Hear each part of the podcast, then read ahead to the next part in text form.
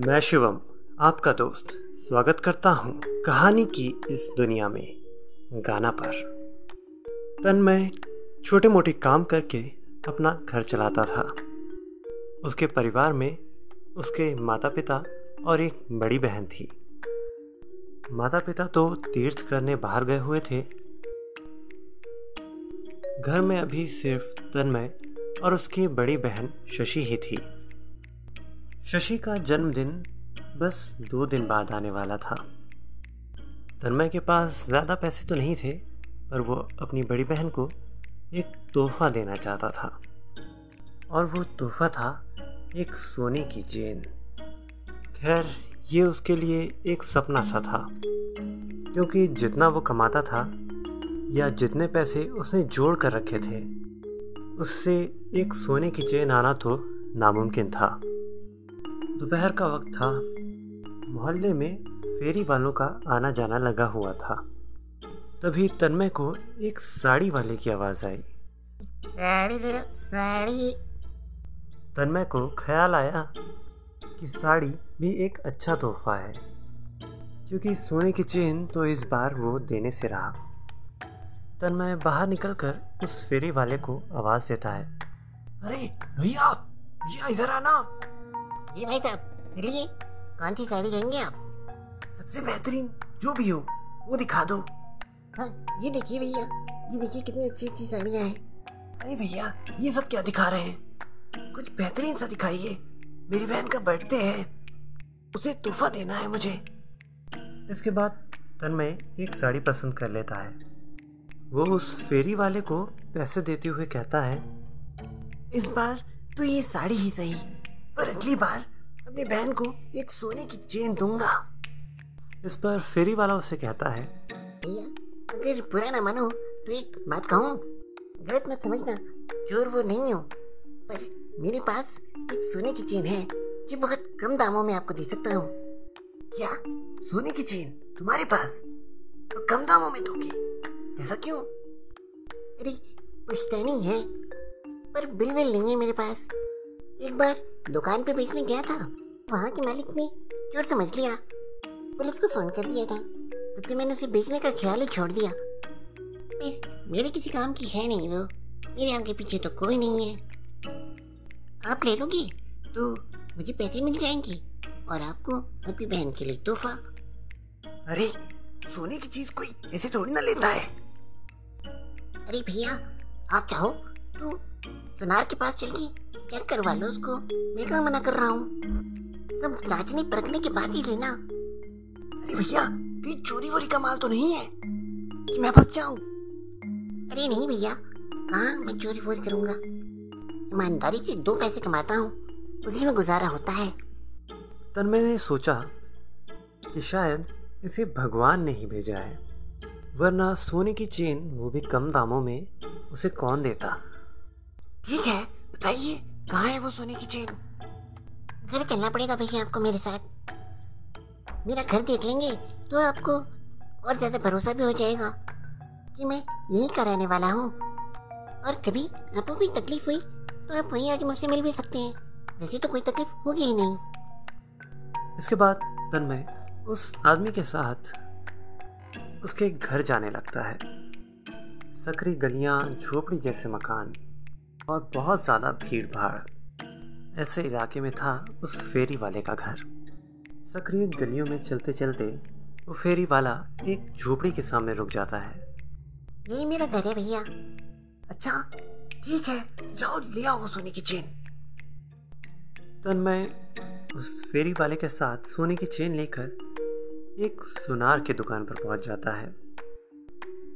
वहाँ पर सुनार द्वारा ये सुनिश्चित करने पर कि एक असली सोने की चेन है। तन्मय आश्वस्त हो जाता है। तन्मय उस फेरी वाले को पैसे देकर ये चेन खरीद लेता है। दो दिन बाद जब उसकी बड़ी बहन का जन्मदिन होता है तो वो अपनी बहन को ये सोने की चेन तोहफे में देता है, जिसे देखकर उसकी बहन खुशी से फूल ही नहीं समाती। अरे इतनी प्यारी सोने की चेन। इसकी क्या ज़रूरत थी? कितनी महँगी होगी? इतना पैसा क्यों खर्च किया भैया? अरे वैसे वैसे की छोड़ो। चेन देखो बताओ कैसी लगी? चेन तो बहुत अच्छी है। अगले दिन शशि आईने के सामने खड़ी होकर उस चेन को पहनकर देखती है। वो चेन इतनी सुंदर है कि शशि उसे बस निहारती ही जा रही है। अरे, ये चेन कितनी ज़्यादा सुंदर है। मेरी तो इससे नज़र ही नहीं हट रही। तभी शशि को पीछे से कुछ गिरने की आवाज़ आती है। जब वो आईने में पीछे की ओर देखती है तो कहीं कुछ नहीं गिरा था। कमरे का हर सामान जैसा का तैसा ही रखा नज़र आ रहा था। वो वापस आईने में अपने आप को देखने लगती है।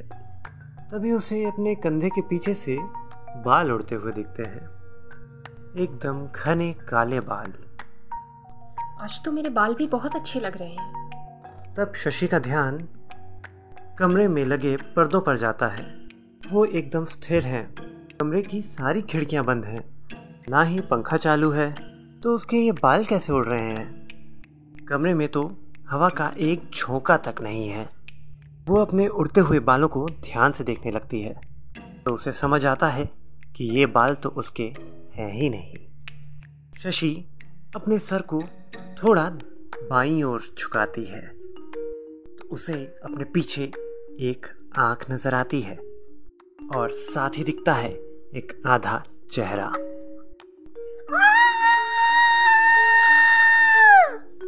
शशि ज़ोर से चीख पड़ती है। तन में बाहर से भागता हुआ अंदर आता है। क्या हुआ दीदी? क्या हुआ? अब शशि जब पीछे पलट कर देखती है तो वहाँ कोई नहीं था। वो फिर आईने में देखती है। अब उसके पीछे कोई बाल नहीं उड़ रहे। वो एक बार फिर अपनी गर्दन को बाईं ओर झुका कर देखती है। तो एक पल को उसे फिर से वो आँख और चेहरा नज़र आता है जो उसके देखते ही देखते गायब हो जाता है। इस कमरे में कोई है? कोई है यहाँ पर? क्या कह रही हो दीदी? पूरा कमरा खाली है कोई भी तो नहीं है। अरे मैं सच कह रही हूँ मैंने अभी किसी को देखा है यहाँ पर। वहम हुआ होगा शायद आपको। तबीयत तो ठीक है ना आपकी? हाँ मेरी तबीयत ठीक है मैं ठीक हूँ अभी। कोई बात नहीं आप आराम कीजिए। और ये भूतों की फ़िल्में कम देखा कीजिए। दिन भर शशि इस घटना के बारे में सोचती रही। वो सब क्या मेरा वहम था? वो ये तय नहीं कर पा रही थी कि ये आखिर उसका वहम था या सच। रात का खाना खा शशि अपने बिस्तर पर सोने आ जाती है। दिन की उस घटना के बारे में सोचते सोचते उसे कब नींद आ गई उसे पता ही नहीं चला। रात को ठीक तीन बजे उसकी नींद खुलती है पर उसने अभी भी अपनी आँखें बंद कर रखी हैं। पर नींद है कि आने का नाम ही नहीं ले रही। शशि अब अपनी आँखें खोलती है। सामने का दृश्य देख के वो एकदम स्तब्ध सी रह जाती है। उसके सामने उसी की ओर करवट की हुई कोई अजीब सी शक्ल वाली औरत लेटी हुई है, जिसका चेहरा शशि के चेहरे के बहुत करीब है। उस औरत का चेहरा भयावह है। अचानक ही वो औरत अपनी आँखें खोलती है। उसकी आँखों में पुतलियाँ ही नहीं है। ये देख शशि जोरों से चीख पड़ती है। उसकी आवाज़ सुन तन्मय उठ जाता है और दौड़ता हुआ उसके कमरे में आता है। क्या हुआ दीदी? क्या हुआ? भाई इस घर में कोई तो है। मैंने अभी अभी किसी को देखा। इसी बेड पे मेरे बाजू में। यहाँ कोई है यहाँ कोई है मैं बता रही हूँ यहाँ कोई है। पर यहाँ तो कोई नहीं दिख रहा। अरे मैं कह रही हूँ ना कोई है। अभी कोई था यहाँ पे। अभी नहीं दिख रहा है तो क्या मैं झूठ बोल रही हूँ? नहीं मैंने कब कहा कि आप झूठ बोल रही हैं? आप एक काम कीजिए आज आप मेरे कमरे में सोइए। हाँ ये ठीक रहेगा चलो। अगले दिन तन्मय अपनी बड़ी बहन को उसका ख्याल रखने के लिए कह काम पर चले जाता है। शशि दिन भर घर में अकेली रहती है। उसका पूरा दिन इस डर में गुजरता है कि कहीं उसे कोई नज़र ना आ जाए। वो बार बार खुद से एक ही सवाल करती है कि आखिर उसे कौन नज़र आ रहा है? और उसे ही क्यों नज़र आ रहा है? पर लाख सोचने के बाद भी उसे इस बात का कोई जवाब नहीं मिल पाता। क्या ये सब सचमुच मेरा वहम था? शाम होने पर तन्मय अपने घर आ जाता है। आते ही वो अपनी बहन से ये पूछता है दीदी आज तो आपको कुछ नहीं दिखा ना? नहीं नहीं कुछ भी नहीं दिखा। वो सब शायद मेरा वहम ही था। चलो अच्छी बात है। दीदी एक कप चाय पिला दो। अच्छा रुको अभी बना करके लाती हूँ।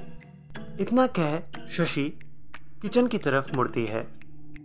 जैसे जैसे वो अपना एक एक कदम आगे बढ़ाती है उसे लगता है कि जैसे उसका वज़न कुछ कम हो रहा हो। हर कदम के साथ वो बहुत ही हल्का महसूस करने लगती है। जब वो नीचे देखती है तो हर बढ़ते कदम के साथ वो हवा में ऊपर उठ रही होती है। वो एक कदम और बढ़ाती है जिसके साथ वो हवा में और ऊपर उठ जाती है। यह दृश्य तन्मय भी देख रहा था। तन्मय की आवाज़ सुन जब शशि पीछे पलट कर देखती है तो अचानक से हवा से नीचे ज़मीन पर गिर जाती है। वो नीचे गिरकर बेहोश हो जाती है। तन्मय समझ जाता है कि शशि ने उसे जो भी बताया वो सब सच था। क्योंकि आज की घटना तो उसके सामने ही हुई थी। तन्मय शशि के मुँह पर पानी की कुछ बूंदें छिड़कता है। शशि होश में आ जाती है। भैया भैया देखा ना आपने? अभी क्या हुआ? देखा ना? हाँ मैंने देखा। भैया मुझे लगता है ये सब उस चेन के कारण हो रहा है। जब से वो चेन मेरे पास आई है तभी से ये सब हो रहा है। उसके पहले तो ऐसा कभी नहीं हुआ। अच्छा आप बता रही थी कि आपको कोई दिखा था?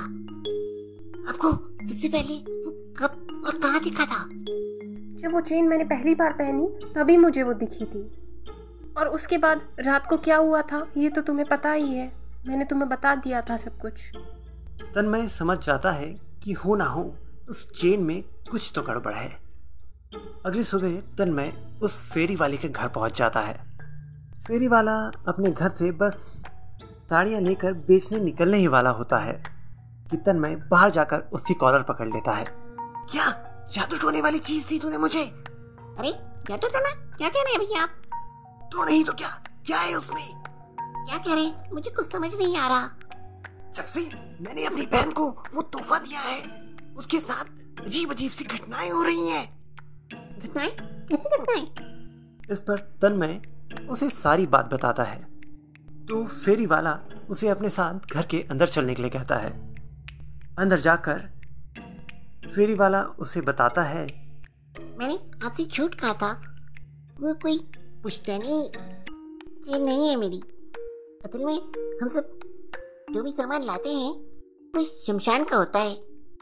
शमशान में ये जो लाशों के साथ गहने वहने कपड़े वगैरह आते हैं, वही सब हम बेचते हैं।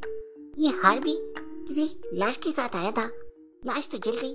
पर रात में ये सोना चमक रहा था। मुझे दिख गया। मैं उठा लाया। बेचने की बहुत कोशिश की, पर कहीं बिक नहीं रहा था। लोग चोर समझने लगते हैं। पुलिस पुलिस के चक्कर में कौन पड़े भैया? यही सब सोच के मैंने आपको बेची थी कि आपका भी काम हो जाए और मेरा भी। मैंने कोई ज़्यादा टोना नहीं किया। तूने ही मुझे इस सब में फंसाया है। अब तू ही बता मैं इससे छुटकारा कैसे पाऊँ? मैं आपको आपके सारे पैसे वापस दे दूँगा। आप मुझे वो चेन दे दो। इस पर तन्मय घर से वो चेन लाकर फेरी वाले को वापस लौटा देता है और अपने पैसे लेकर घर चले जाता है। लेकिन शशि के साथ होने वाली घटनाएँ बंद ही नहीं होती। वो जब भी आईना देखती है, उसे अपने पीछे से एक डरावनी सी आँख नज़र आती है। और ये वही औरत होती है। तन्मय एक बार फिर उस फेरी वाले के घर जाता है। तूने तो कहा था कि सब ठीक हो जाएगा, पर कुछ ठीक नहीं हुआ। हाँ मैं जानता था कि शायद यही हो। ये मैंने पता किया कि ये चेन किसकी है। उनकी अस्थियाँ अब विसर्जित होने जाने ही वाली हैं। या शायद अब तक विसर्जित हो गई होंगी। इन सबसे छुटकारा पाने का एक ही तरीका है। कि आप और आपकी बहन जाके इस सोने की चेन को पवित्र नदी में विसर्जित कर दें। तन्मय और उसकी बहन ऐसा ही करते हैं। वो उस चेन को लेकर एक पवित्र नदी में विसर्जित कर देते हैं। जब वो चेन को विसर्जित करते हैं तो पानी के नीचे उस चेन के साथ उन्हें नज़र आती है वो महिला, जो पानी के साथ उस बहाव में बहते ही जा रही थी।